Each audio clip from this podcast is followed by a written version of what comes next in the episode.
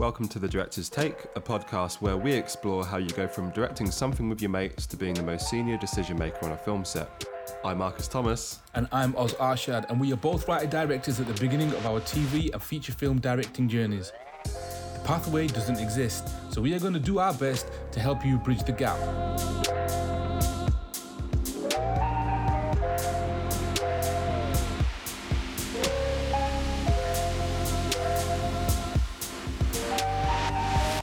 Hello, everyone.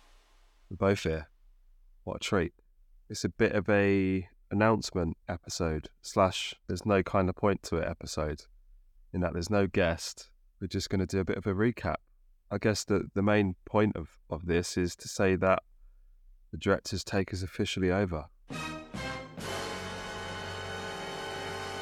But that's just the first season. We always kind of planned it to be like a season one because we kind of wanted it to have this idea that everyone would be able to listen to the whole entire season one and they'd be able to have a handle on what it is they need to do with themselves to get into the industry and have some knowledge of the industry.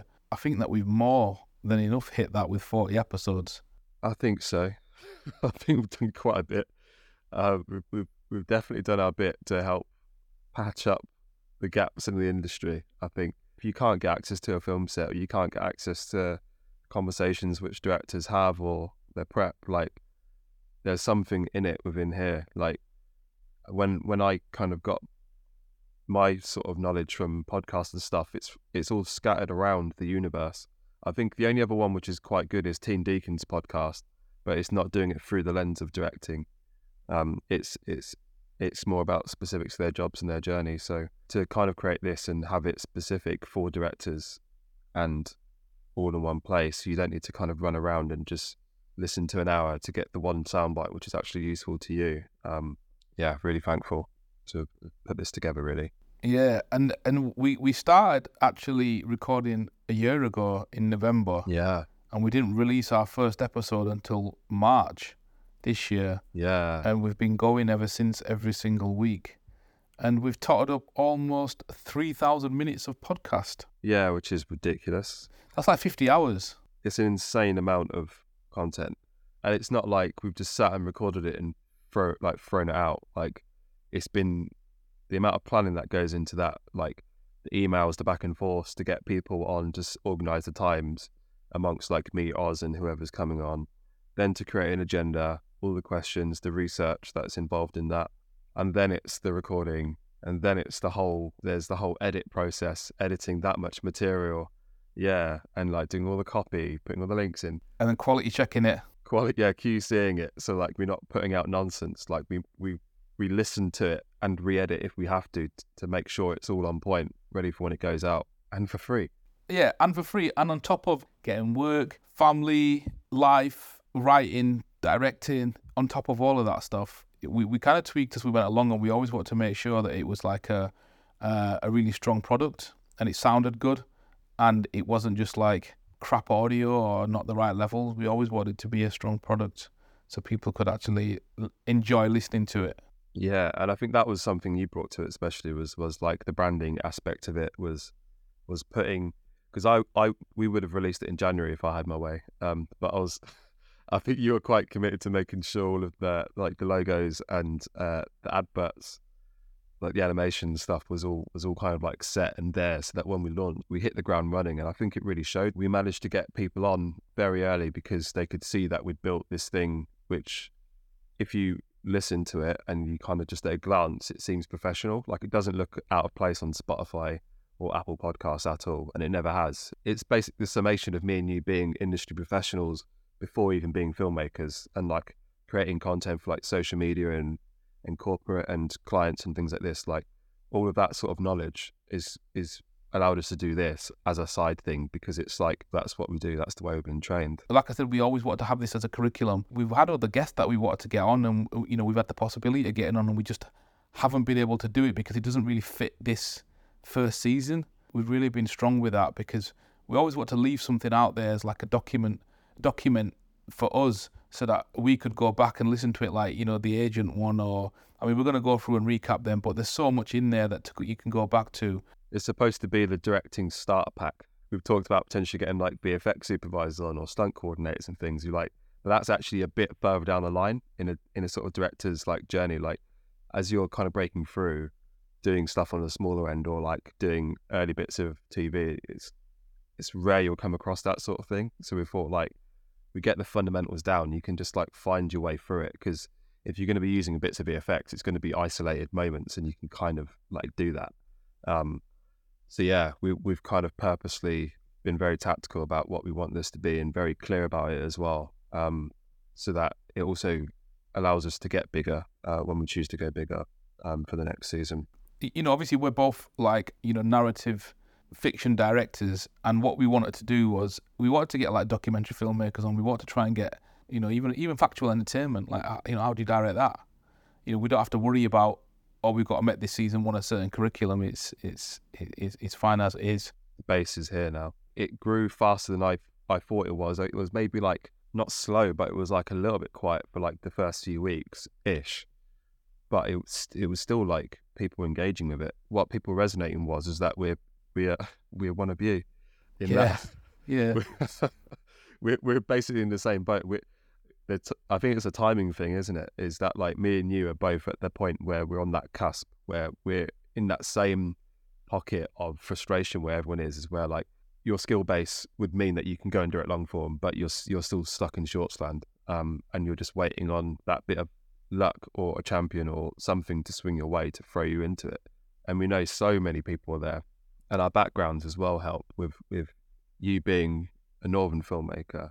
Even though you got affiliation with the NFTS, you didn't attend there. You're you're a bit older with a family and a mortgage and kids and stuff. Whereas I kind of represent the other filmmaker that's yeah more traditional, goes to film school. Um, even though I'm from the Midlands, I live yeah, around London and kind of taking that route. So it, it seems to be that we're, we're we're somewhat representing the and speaking for the frustrations of everyone that's out there. One of the things that it doesn't feel like it's a burden has been because so many of you listeners have reached out to us to tell us how much it means that it's out there and that kind of like kept us going. Um, and we were both shooting films and we were both doing other things but we still did it. If we still kind of like navigated it and did it or we did it ahead of time. I mean some guests that we had we literally recorded on the friday edited it on the saturday and put it out on the sunday because it was timely it's the quality of our listeners and who listens. And it's been really refreshing to see the type of people that have been following us, the type of people that have reached out to us has been lovely. Because once we finish an episode, we don't know what happens to it. really, like we, we we we see numbers and that's it. But unless like people reach out to us, we we don't know what it's doing. Like we don't. It's what I say about certain things. When you put something out to the universe, whether it's a film or whatever it is, you can't quantify what it's going to do. And for us, it's like once we put something out, we don't know how it's affecting you guys in your journeys. So, uh, whether you kind of see mine and us conversations off the back of it or not, like when we get a message, we do send it to each other or kind of like and and talk about it. And uh, it always seems to to to mean a lot um, when you hear of people who maybe wouldn't have shot a film and they kind of they say that they've listened to the podcast and it's inspired them to go out and, and just do it or like find a way of doing it or like gotten over a bit of self doubt, or they've been listening to the podcast whilst making their film because it's kind of inspiring them. It's like those sorts of things we didn't really anticipate would would happen, but when when we kind of hear that sort of feedback, it, it kind of it it's what's inspired us to do forty episodes rather than fifteen or twenty. So I thought what we'd do is have a quick recap of each episode. Yeah, if you have a little chat chat. So way back we had recorded with writer director and visionary Riffy Ahmed.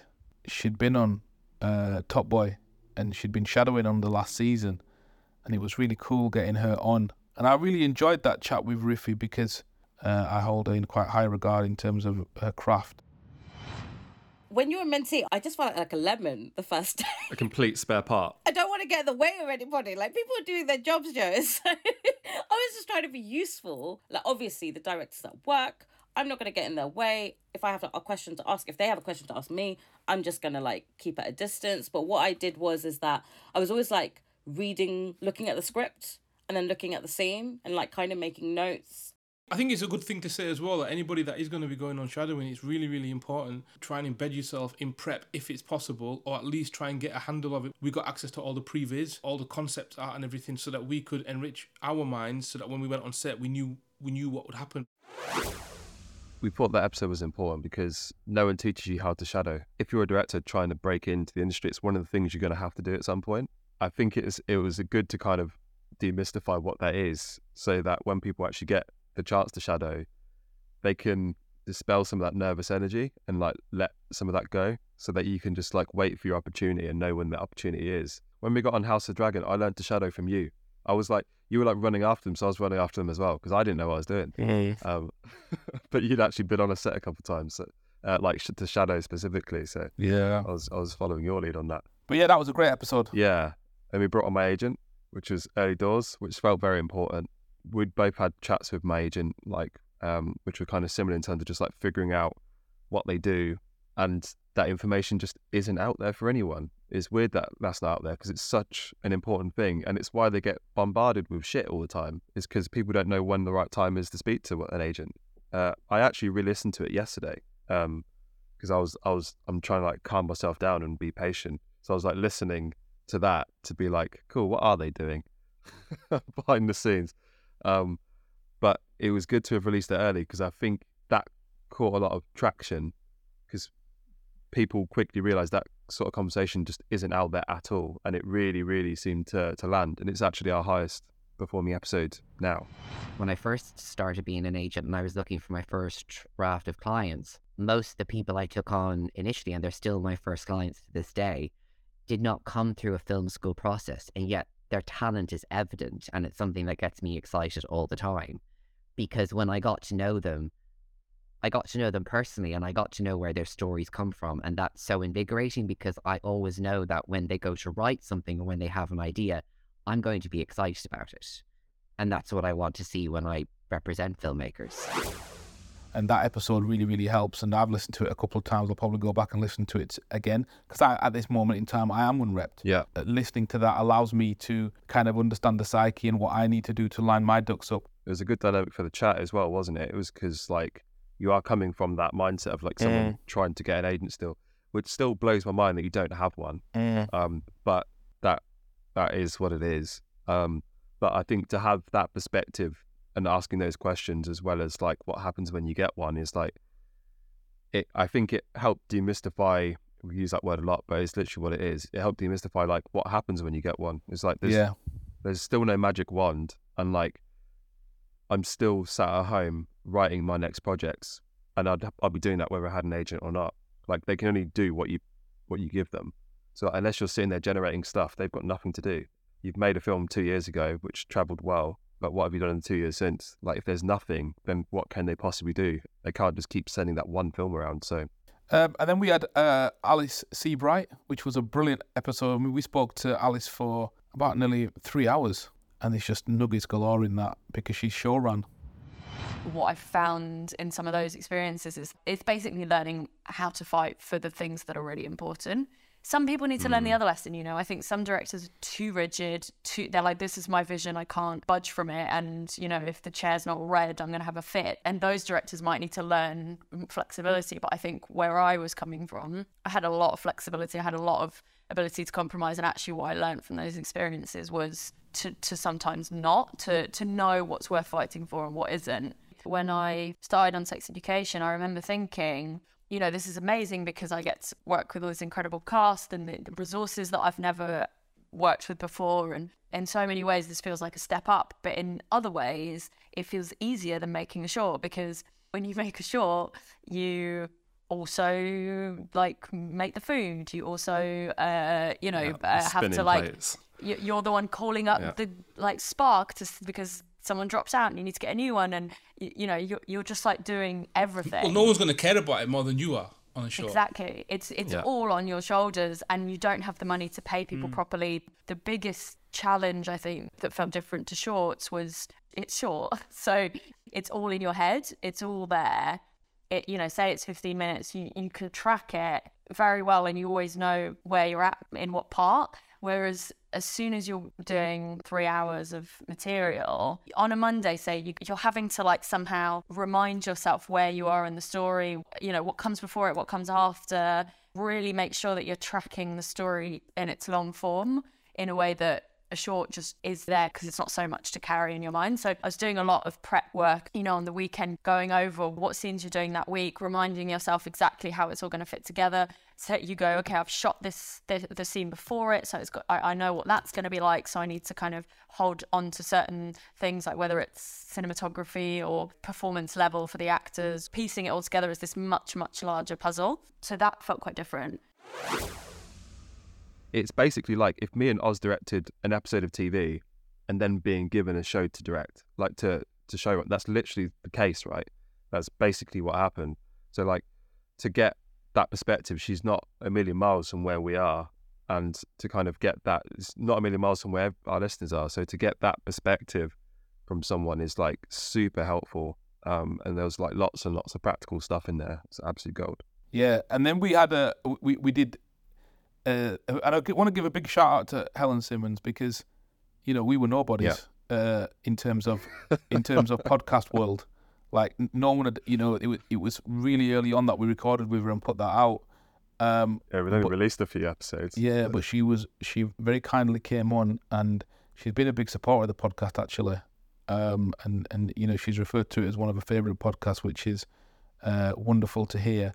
And that was, again, one of those things that we did where it was timely to have that episode released because I think, um, I think Abdul, who's a friend of the podcast as well, behind the scenes, had put something about slagging off producers or something on Twitter, and then it caught heat. And then uh, next thing we know, uh, there was a big thread because it was around about the time when the BFI thing was going on about producers and directors and what the producers do and they don't want to work. So we thought, you know what, let's get someone who's actually on the come up. But in terms of getting it made, so you start with your idea and you have your script. My philosophy is that there's always like five different versions of that script that you could make.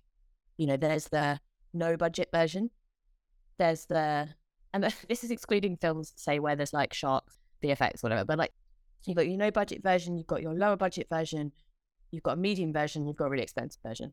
And the thing that decides which of those it will be is what's the profile of your director and how keen are various investors to work with them? What cast can you get? Because cast determines the value of the film. And what genre is it? Because, uh, yeah, it was one of those ones. Like, I, I remember seeing Helen had done like an Ask Me Anything on Twitter.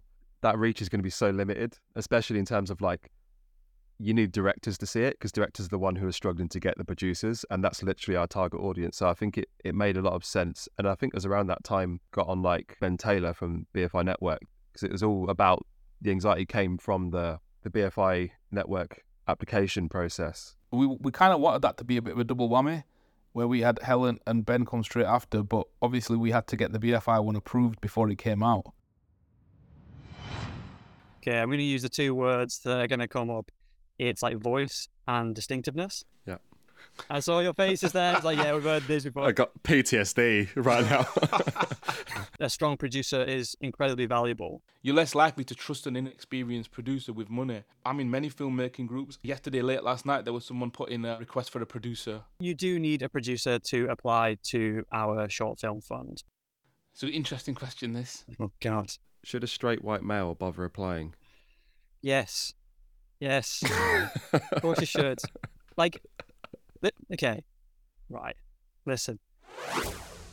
But it's one of those things, isn't it? It's like because on a lot of these podcasts, and sometimes like usually when people are brought on, it's for PR purposes, and it's for us like that's nonsense. It doesn't help anything to get like shiny, shiny representation from whatever organization. Like you, they can throw that out, but then we we want to know like, okay, great, but what do you actually mean? And I think that realness is is what helps to resonate, is because people can smell the bullshit, can't they? Mm-hmm. And then we had uh, Amit Shah on again. That was a really timely one because Happy Valley Three had just dropped, and he was one of the stars in it, uh, playing the the rogue pharmacist. Uh, and then we were very lucky to get him on, and that went into such a long discussion with him because obviously we didn't, me and you didn't know him, and vice versa. But I think when we started talking, you know, we all started just like get, getting, as we do in the director's take, just getting honest with it. You know, the director might come up to you and say, I want to play this last section like it's a Western. Or, you know, an actor might bring on a different vibe that is very interesting, but makes you go in a different direction. So it's just having that openness, know your lines really well. You have to have this awareness of your character's journey. And that's the beauty of it, being able to plot those points. Yeah. Where those gear shifts are and how that character changes. Is is a, a lovely, lovely guy. Um, you can tell that from being on screen, which is, I think, why what makes Happy Valley so dark. His performance, because um, he's so believable as the lovely guy. And we had that. We, we demystified first ADs, first assistant directors. We got on uh, Stephen Enirayatan. I worked with him before, and he's he's got like a wealth of experience in working on like uh, TV shows and things like Dreaming Whilst Black and uh, Bridgerton, as well as uh, the feature film like Blue Story. Um, and yeah, he's he's just he's just the boss. And I think for me and you, we only, well, me especially, I only really learned the importance of first ADs when being on House of the Dragon. In that, like, I'd obviously worked with them several times before, um, but I hadn't ever been involved in prep with a first AD to that extent. And so it was from like seeing that, I realized that, okay, those are the people. If you have a good first AD, that's how all of the information, all of these creative decisions and conversations you're having, that's how they reach the far corners of the production is through your first AD and your producers. Um, so it was it was really cool to to kind of speak to him with that knowledge and kind of then dig into the, the process and that collaboration. Yeah, I, I really enjoyed that one. Well, and and, and Stephen is just he's such he's such a great guy. I was actually talking to someone the other night who's worked with him recently on two things, and they was just talking about how amazing he is. If you haven't listened to our podcast and you listen to this one first, you need to go back. In fact, even if you haven't, you need to go back and listen to that episode. The scheduling scheduling is is is, is huge. And then we had friend of the podcast and uh, our friend Katie Goldschmidt, who is well Catherine Goldschmidt, Emmy nominated cinematographer of House of the Dragon episode eight, season one. And it's a BSC now, isn't it? Superstar. Um, but we got them on before they were famous. Yeah, she she don't she don't reply to me anymore. No, I'm only joking. um, yeah, she was. Um, it was a really really cool sort of like. I'm sure that we're going to get her on again and really do an advanced deep dive into the craft of cinematography because uh, we wanted to kind of keep that one quite basic. Her journey and the amount of work that she actually did to get to where she is is insane. And she had to start again because she came from America to England and had to start from doing shorts. Ground zero. To this day, still hasn't shot a feature in England. And we had uh, Sam Masood. Couldn't get a job. Couldn't get a job, Oz. Could not get a job. Still couldn't get a job, mate. Yes. Everyone's like, oh, that's interesting. Yeah, great. Yeah. Have you got anything else? I was like, yeah, I've got two other things I want to make. I was like, there's another film set in Pakistan I want to make. Not naming names, but the BFI. And everyone else were kind of like, oh, it's too ambitious. This film you want to make in Pakistan it's too ambitious. I was like, shit, man, you can criticize me for being ambitious. Cool. I did Hollyoaks, and my agent was like, you got to do a block. If anyone's looking at your CV, they need to make sure you didn't mess it up. So you do another block. Cool, the guy got invited back. Uh, so I did Hollyoaks. And, and shout out to everyone on Hollyoaks, man. I got a lot of time for everyone up there. Got on with everyone and it's tough, man. It's brutal up there. It is hard because you've got like two or three people shooting at the same time. And if you've got Mandy in a scene and you don't finish on time, then it has a knock on effect. So did my shit, got in, got out. Badass.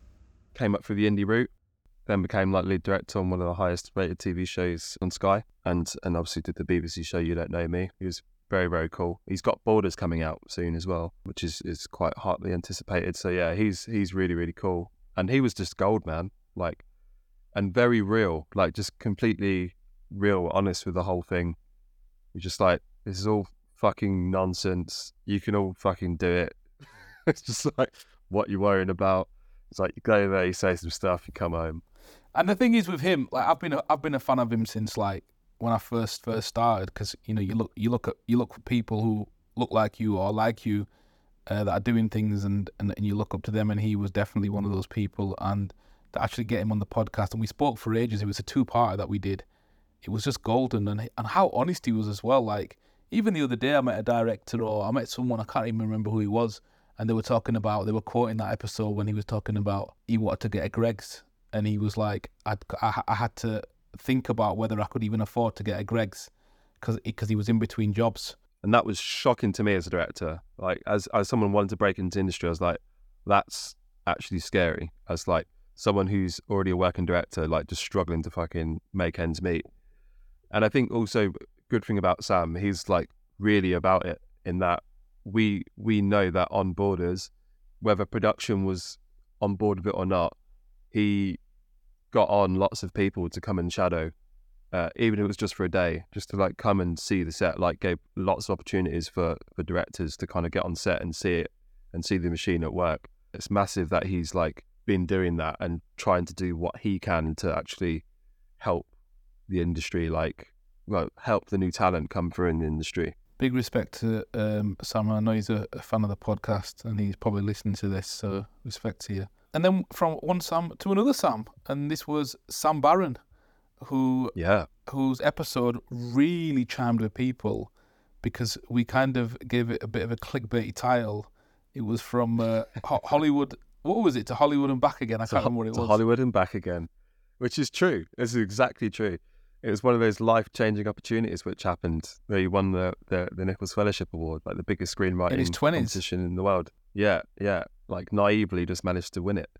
And then, yeah, and then it didn't all, it wasn't all what it cracked up to be. And it's really important for people to to hear that stuff. It's kind of like the agent conversation. It's like you think when you get an agent, that's it, your life's going to change. But it's like it doesn't. You, there's lots of shit which can go wrong, and yeah, if if anyone wants to, you know, hear an underdog story, or if you know, if you're a fan of the Rocky films, go back and listen to that Sam Barron episode because he really does sort of like take you through the journey of what you are as an artist and why you're doing it.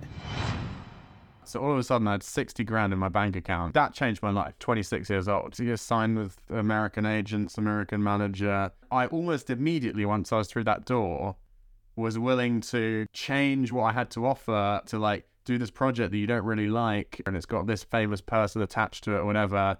How are you going to resist that as a 26 year old who was an assistant like four months ago, you know?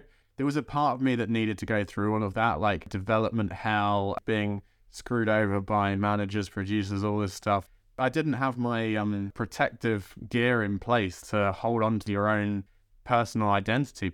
I was so caught up in what I would now, after like several years of therapy, call the sort of the ego journey of that. I think there's more important things in life than the sort of external perception of what that means and external validation and things. I'd rather be doing my own little stuff than being at those upper echelons feeling like I've lost myself. he got a lot of lovely comments from people and new people about that episode and how it chimed with them because the good thing about Sam is he's so honest. He's really, really open, just like the other Sam, Sam Masood. They were these these three episodes because Sam's Sam Masood's was a double double whammy. They were just so honest, and I think that that for us was a was a moment because that's what is one of our USPs on this podcast, and this is what we're going to hopefully um, carry on through is is just having honest conversations with artists. and then we we spoke to Remy Moses, who he's just announced that his grad film has got into Slamdance 2024, which is massive, massive deal. So And and fully deserved, man. That guy has put his fucking work in. yeah, it's it's one of those like I've I've known him since maybe like 2018. Our films were in the same festival, and it was like he, he, he his film was like six or seven minutes long, and it was you could tell he did it himself. But like, there's such a clear and distinct like I'd say it, but voice there, which you don't see often, and it just he when I looked into him, he had such a strong like work ethic behind all that, and the amount of work that he'd done to get him to the point of making stuff like that, even though it wasn't perfect, was like, okay, this dude can do it, like for sure. But then you're seeing like been rejected from every bit of funding he's ever applied for, and was just like at a loss of what to do next and how to level up in the industry because he can't get the money to to kind of like wrap himself up with production value because he's still having to do stuff himself. And it's like, what kind of fucking dystopian nightmare is this for filmmakers where someone like this can't get the resources to to execute the shit that they want to do? Um, so yeah, it's it's amazing to see this game recognised.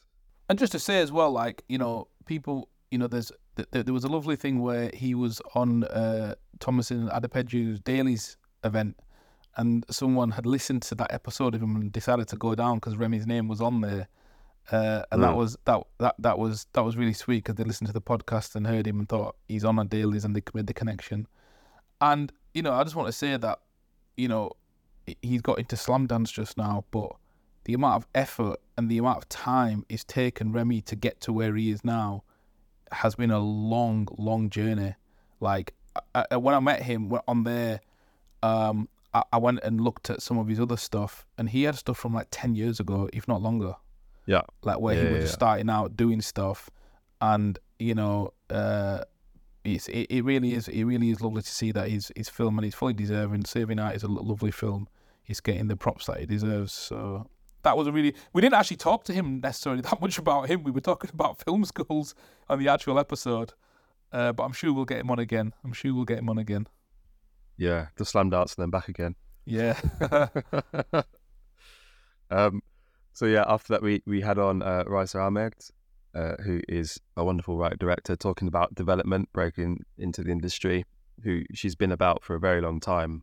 Um, I was on a talent lab with her. I think maybe I just moved to London, it might have been about 2017, I believe. And uh, yeah, she at that point she had an agent and had features in development, and then it's, we recorded it in 2023, and she's still in development with stuff. And it's like, I'm sure a pandemic didn't help, but she's obviously gone from strength to strength. But it was just it was interesting to hear her journey of navigating development and how she's balancing writing and directing. This was my my road trip feature. Two women driving their gran from Scotland to Pakistan, female road trip film. And this exec told me to watch a film about this Pakistani heritage woman being taken to Pakistan and forced into a marriage. And I was like, what's that got to do with my film? Like, what's the connection here? Like, what has that got to do with my film? Absolutely nothing. When we're starting out, there's like this sense of urgency to everything. Like, we must get it done really fast. But then when you're actually in development on things, you realize that everything is really slow just because people have so much that they're across. I think everybody should go and listen to that because we don't actually have. I don't think other than other than the Amy O'Hara one, I think Raisa's episode was um, the other side of what development is like, and she gave a real uh, strong insight as a writer director about what development looks like. So yeah, go check that episode out. And we got on old uh, Joelle Mae David, who just directed Dreaming Whilst Black, and thankfully, thankfully, and like very generously gave up her time on a Sunday morning to, like, whilst whilst shooting Queenie, um, her new show, um, from I think which is being made with Candice Carty Williams. Um, she took the time out to come speak to us about her experience on Dreaming Whilst Black, which was which was really really cool. Um, and that was an important one because this is her first directing gig, so it was it was good to get to hear about that and the experience of working on that show at that schedule and the difficulties of that. Yeah, I think that we'll definitely get uh, Joelle on again because I think she's definitely a friend of podcast now. Uh, and then Yeah. we had uh, Adiescar Chase on, who is the composer of many brilliant pieces of work, but specifically uh, Heartstopper. She's ridiculous in the speed and efficiency of which she works. Um, just yeah, I think her brain is just wired wired up to just deliver music. Um, and yeah, and not not with any ego either. In that, like, it's always about story. So, um, there there'll be times where she'd be like, "I don't think, think we even need music here," which is like impressive for a composer to say. Yeah. Um, but yeah, uh, for, for me, it's like I, I've got no musical background, and I remember that was working with composers. I felt really, really stilted, like I had no language to speak to them. Um, and so like to, if I feel like that, I know there'll be a bunch of other people that feel like that too. And so I think to have that conversation and open out about how you do communicate with composers is just like, yeah, gold. But when I got Heartstopper, one of the main reasons I got it is because they felt I connected with the characters. I think just the sound of what they were hoping the music would be fit who I was, and just the show in itself is just so bright and bubbly. And, you know, I'm not always bright and bubbly, but I think the thing that I sponged up from the books was this feeling of nostalgia, this feeling of young love, this feeling of warmth. And like when you read the books, you just feel so comforted. That being said, then when I wrote Consent on Channel 4, there was a bit of humour to it, but my god, it was so dark. I loved bringing that out in like the strings and stuff. When you play a violin and it kind of just lightly touches the string, there's this fragility to it. The whole thing could just break. Or it's like when you like bow right next to the bridge and it creates this like sound and it feels like you're going to be pulled apart. Emotion for me feels physical. There's a physicality to it. And then we had Callie Cook, Head Apocalypse, which she was in, had just dropped. Callie was really cool, man. She was funny. It was really nice just getting sort of like that working class perspective uh, of an actor that's, you know, emerging and on the rise. So we had Philip Ilson, the old guru of film festivals. Uh, so the the founder of London Short Film Festival, and he also works in with the London Film Festival as well. So he was he was a great one to get on because I've never got in there. So I was I never got into one of his festivals and like, what's going on, Phil? Why not?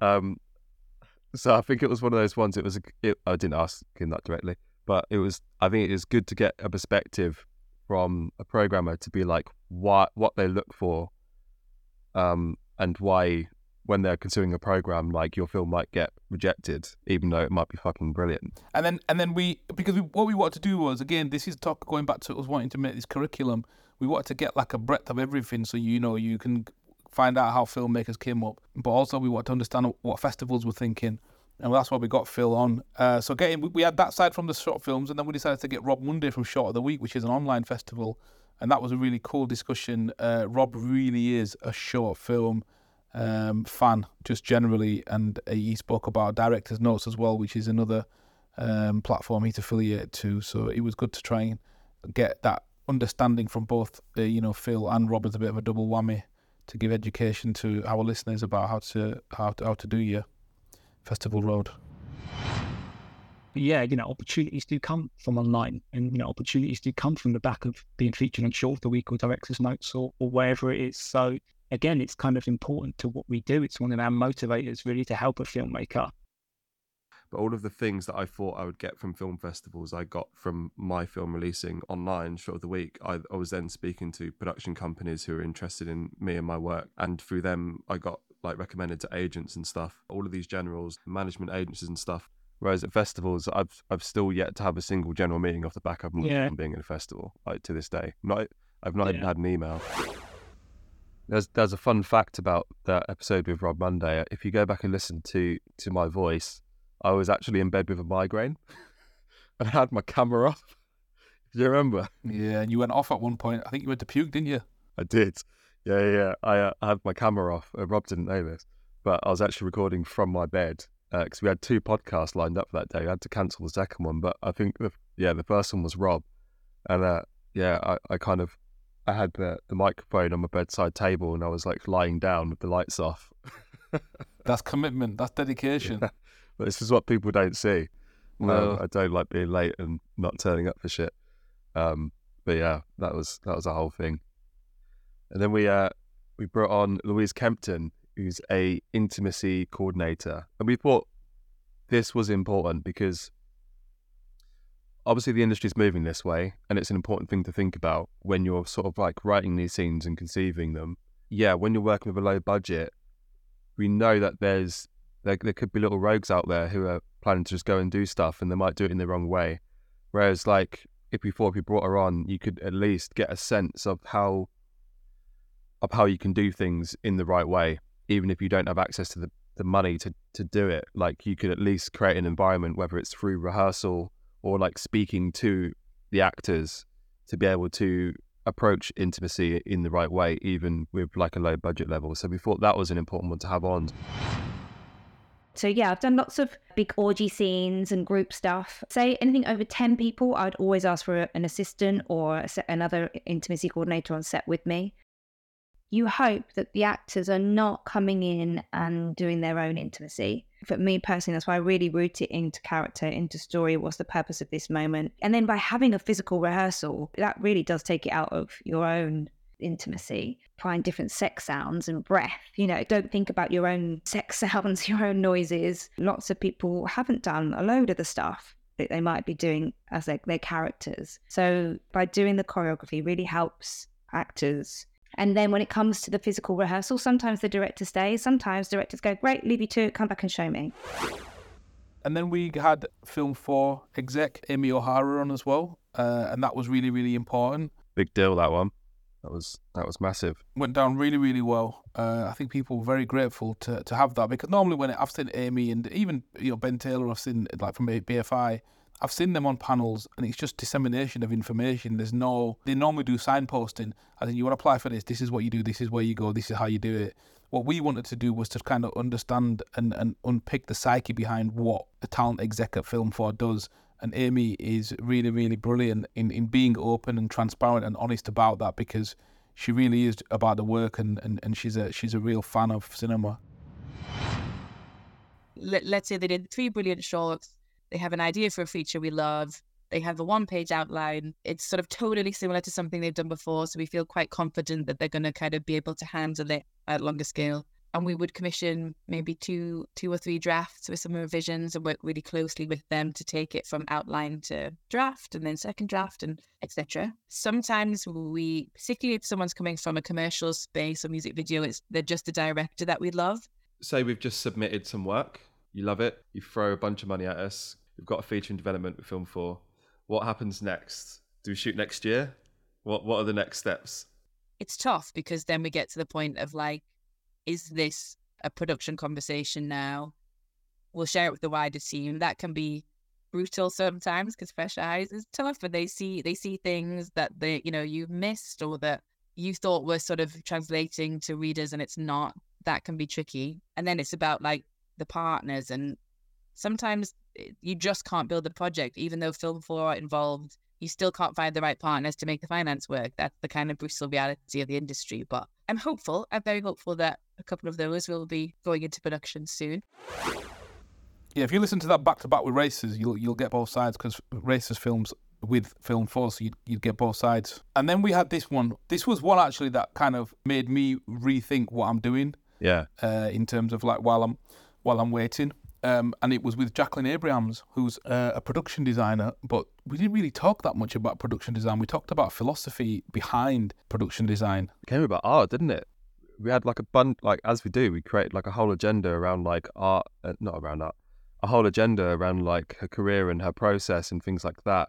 But then, like, I started to kind of go off about it, and then Oz was like, "Actually, can we just go back and talk about the art stuff?" And it just became about that.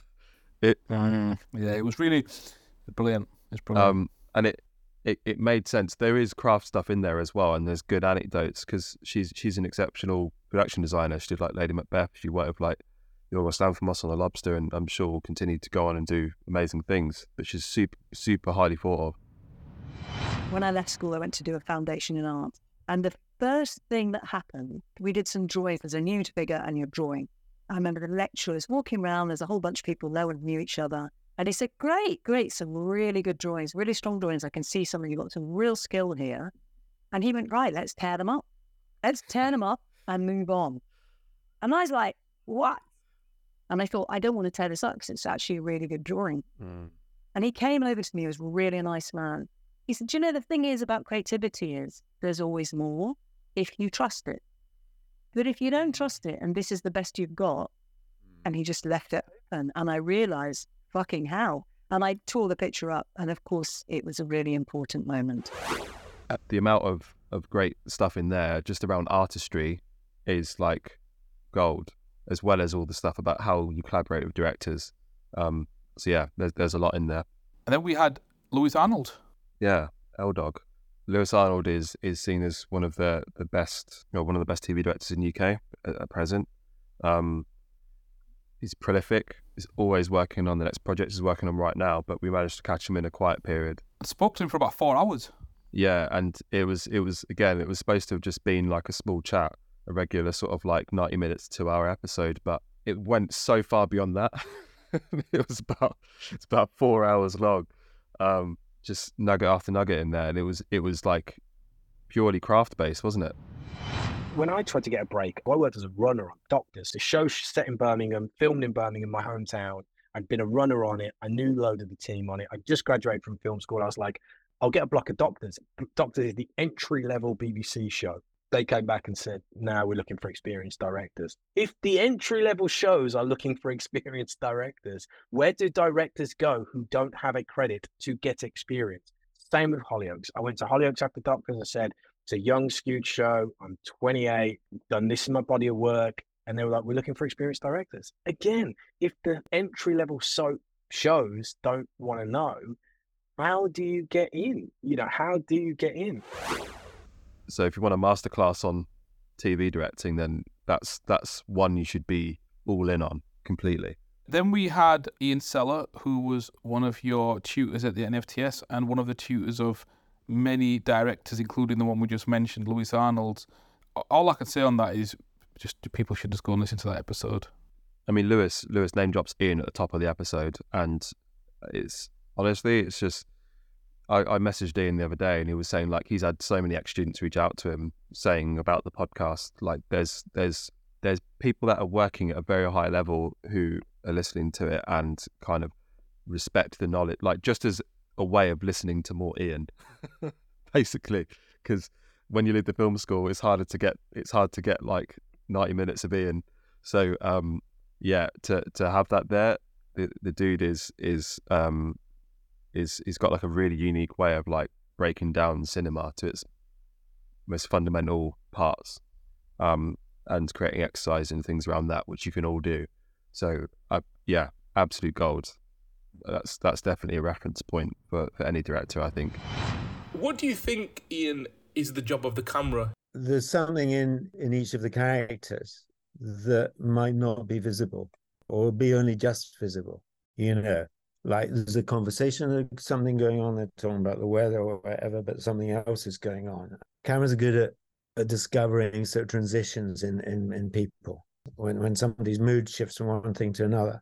So it's that they can sort of see stuff barely visible. I suppose that tends to be on a closer shot. But I suppose also they can see stuff just the way people are standing and things that you might not have noticed or whatever. Yeah. If, Ian, are you are yeah. you aware that people call you Yoda? Do you know about that? and we had one of my friends, one of my course mates from the NFTS, M. J. Gilbertson. And M's become a friend of mine as well. Um, M is from Liverpool, and they had been doing second unit on uh, Phil Barantini's I, uh, Malpractice, which was on ITV. You know, for many of us at our level, you know, might be taking the route of doing second unit. We wanted to get someone in who's done that, so that just like with the shadowing, you'd have some sort of a blueprint, some sort of a, a signpost to well, what do you do, and how do you do it, and how do you prepare when I'm working with a director, I'm getting to know them and what their visual language is for the piece that we're doing. I ask what references of things to watch. I'll ask them their opinions on characters and what they want the progression of the character to be, how much they want me to reveal in a scene, or like how much they want me to hold back on. So, yeah, it is a lot of conversations with the director trying to figure that out. I think our scene's like about 30 seconds. Basically, in that scene, we've got someone checking the phone, she's freaking out. And so what we were trying to do with that scene is we were trying to get into, you know, Lucinda's headspace. So there's a shot I like that we did where the camera is like it's really close. It's like an extreme close up where it's a little bit down and it feels like a little bit blurry. And I just feel Lucinda's like and that was like the way that we, you know, we were approaching. We were trying to make the camera put us in the perspective of Lucinda and how Lucinda feels. And then we had Imderberry and Kemi, who is one of the, the most talented people you'll ever meet. It appears like a natural ability when it comes to, to editing and, and storytelling um, and filmmaking in general. Um, he's he's I'm not even sure if he's 30 yet, but he's already out in Hollywood. He ain't coming back. He's out there just like making massive moves already. Um, and he's got a bunch of features under his belt. He's already got I think one of them's in the Criterion collection already. Like I, I, I don't throw hyperbole around when it comes to people, but I think if I've ever met a prodigy before in my life, that would be one of them. and it was very clear. I I I, think in the podcast I say I met him when he was like 16, 17, and it was obvious then, and just watching the journey from afar, you know, it's it's been ridiculous to see, um, but it's all fully justified by by his ability. So that there's there's a lot in there about how to take notes, um, the process of working with execs, shape like uh, crafting story, working with editors. Yeah, lots of lots of gold. And then we had uh, another one of your tutors, which was Lesley Manning, the legendary director of Ghostwatch. Just like I was saying about uh, Ian Sellar's episode, just go and listen to that episode because there's just so much craft in it. There's just so many nuggets in it. Um, and I remember when I was recording that, I was actually at unit and I was really tired that day. I was absolutely knackered because I've been burning the candle at all ends. But when I started like listening to what Lesley was saying, my energy levels just like went up, and I was like, "Man, this is brilliant." Like Lesley and Ian, they're both like the lead. Well, they were at one point the lead tutors at the National Film Television School, which is like the best education, well, the best educational institution for film in the UK. So like this is knowledge there for free, where you they give you practical tips on how to be a better filmmaker. So it's like, why not listen to that? Ridiculous. Um, and she's so so good, and it's it's a shame that the industry hasn't kind of given her the flowers uh, that, that she deserves. But yeah, exceptional, exceptional conversation, um, full of practical tips. And Lesley was second unit director on uh, Lewis Arnold's The Long Shadow. That's what I just finished watching, and Lewis Kempton was uh, Louise Kempton, our the intimacy coordinator we had, and was intimacy Mm. coordinator on that as well. Um, and Small industry. Yeah, it was. It's great. It's great. Um, and then we had uh, the legendary Tomisin Adepeju, The best dressed director in the land. and he's in his own lane. Um, and he's, yeah, it's a brilliant episode. And you know, a lot of people. He spoke very candidly. Did did Tomisin about his journey and about you know his his ups and his downs. And yeah, I think a lot of people that know him probably didn't know some of the things he shared with us in that podcast. Resilience. And then this is one we recorded ages ago, but we released it later, and it was very, very timely when it did come out. So it was with Annetta Laufer, uh, who's one of your friends on the same um, diverse directors workshop as where you met Alice as well. Um, but they they'd done like around ten short films. Had been waiting in the same point where me and you are. They've been there for a very, very long time. Um, and then out of the blue, someone watches a short which they'd done years back, and then ended up getting a job on directing on Doctor Who, and then that's it. Suddenly she did the job, nailed it, and then goes and directs something for HBO. this is a podcast, but you can't see me like throwing my hands up in the air. when I then started working, understanding that tone, I came onto set immediately being able to say very quickly, this is going to work, that's not going to work, that's not the show. This shot is very much the show.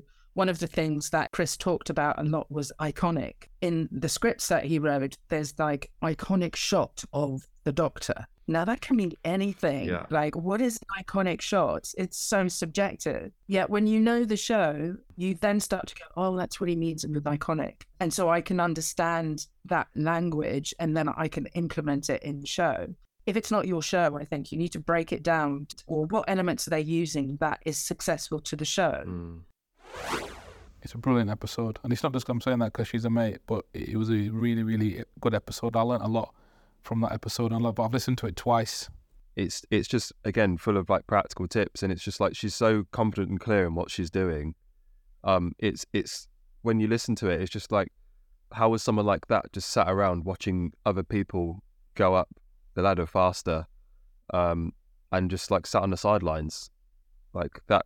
That seems insane to me. It's like what a waste of of, of talent. But it's it's great to see that she's getting her her products now, and um, I'm sure she's going to go on and do um, do like big things. Then we had uh, Helen Black. She just written Time Season 2 with Jimmy McGovern. Helen is a Yorkshire lass, and it was so good just talking to her so honestly about her journey because she's an author who's had 10 frigging novels. So she's got some serious uh, writing chops. I didn't know how hard it is to get a TV agent. As soon as I met my current agent, like I just knew she was the one for me because she understood that I had no connections at all in TV and had no idea how anything worked. I hate the idea that people think you're like an overnight success. I mean, if they knew how much material I've cycled through, like a lifetime's worth of material, but I think because I was getting lots of nice, like, you know, like, oh, I'm in a writer's room. Oh, now I've been asked to do the pilot and then an episode on a Channel 5 prison show. I was getting lots of things optioned, but it wasn't getting me where I wanted to be ultimately. But I look back now and think, because I've just got my own show greenlit, and I just realised now I was not fucking ready at all. So I thank the Lord in a way for some of those rejections because I'm really enjoying it now. Whereas I just don't think I'd have been able to get them six hours of telly together.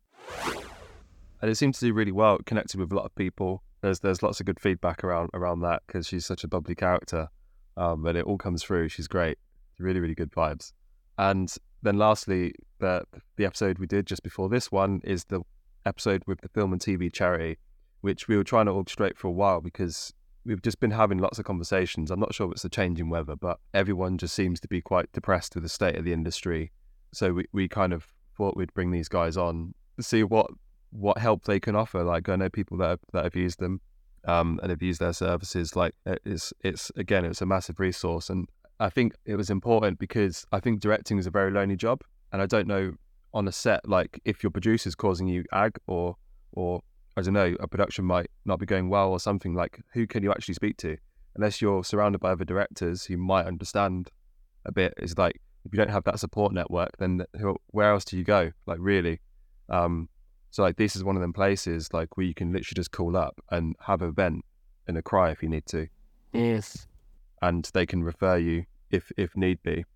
Um, and also, I think one of the things we saw on on, on Dragons is is the way people in in senior roles, like the the words they carry carry a lot of weight, and it can really affect someone's like mood.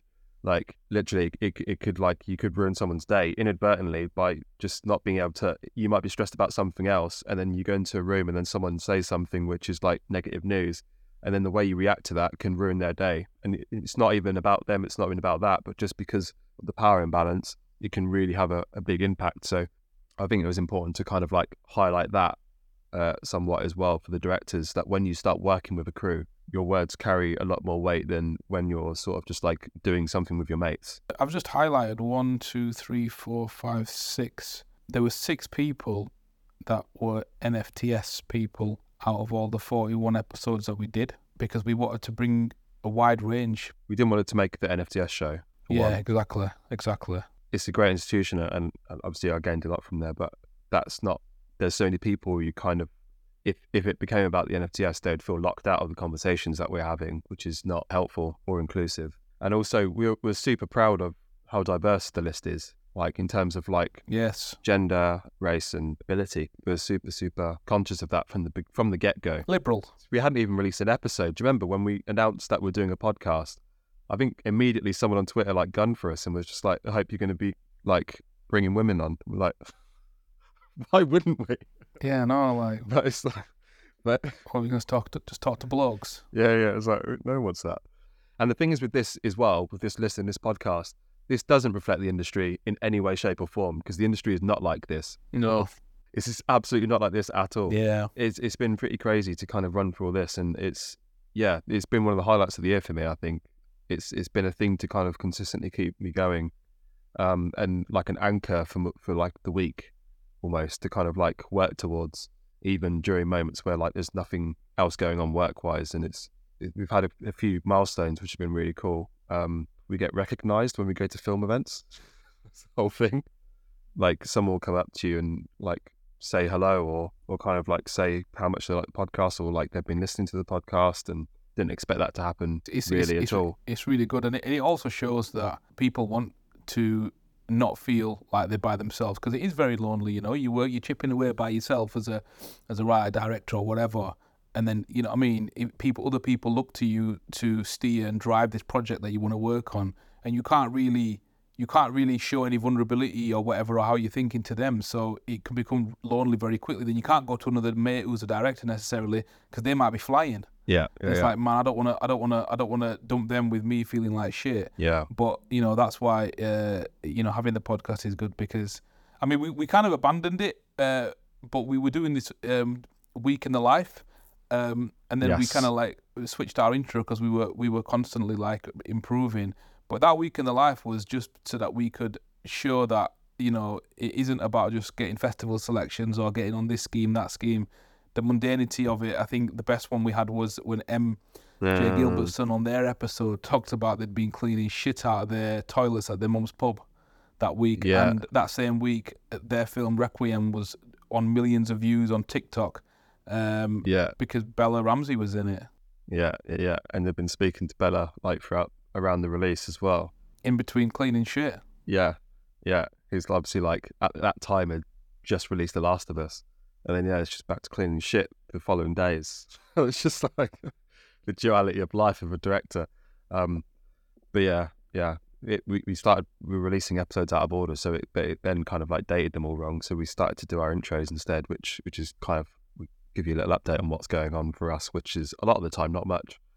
And I you know what? I want to give a shout out to Giles Alderson as well from the Filmmakers podcast because we we, we had a we had a we didn't record it, but we had a, a session with him just to get some advice off him, and he was very um, forthcoming and generous with the advice that he gave us, um, and we implemented some of that stuff, and that was one of them about just having an intro with just us. Um, so yeah, big shout out to to the filmmakers podcast. It's one of those like they didn't have to take the time out to speak to us. So yeah, we, we appreciate we appreciate all of that. Um, and yeah, we, we kind of had the, the Spotify Wrapped situation coming on, which was really really cool. Like everyone started like posting um on their socials that we were like the number one podcast they listened to, or like in their top five, or how many minutes they've listened to. As we said, like there was uh some people have been listening to like three thousand minutes nearly of of us, which is ridiculous. One of the things for me that I find mad is the amount of working directors in the industry that are listening to us. It highlights to me a couple of things. It highlights to me that obviously we've been on House of the Dragon for as long as we fucking have, so we should actually have some fucking experience and know what we're talking about. Otherwise, what the point? What was the point of that? Yeah, So yeah. obviously we are talking the language that a wide range of people can access and, and, and learn from us on this podcast. Um, and it also highlighted to me um, how lonely they are as well, even when you're in. Yeah, we, kind of assumed because of how shit the pathway is in and how sometimes people can be elevated really quickly without the actual knowledge base behind them and find their way in, which is exactly what some people have reached out to us and said, is that there's going to be working directors who are doing the job and they're probably a bit scared of being found out because they've got massive gaps in their knowledge. But when you're a director, it's lonely. You're you can't then ask a producer like a question or ask another director about like a basic thing because you're you're seen as the leader, and so like we kind of approach this in a very sort of like practical, fundamental way without judgment, and I think we hopefully it's it's useful to those as well. And at worst, like some we get working directors kind of reach out to us and say like, I wish there was something like this when we were when I was like on my way up. Like this is absolute gold, uh, which happens as well. So um, yeah, that was that was pretty eye opening once that started happening because that started tapping the last few months, really, hasn't it? Um, which is which is pretty nuts, and it's quite a regular thing as well. Um, so that's that's great that we're sort of like catering to directors in general rather than just like early, like emerging directors.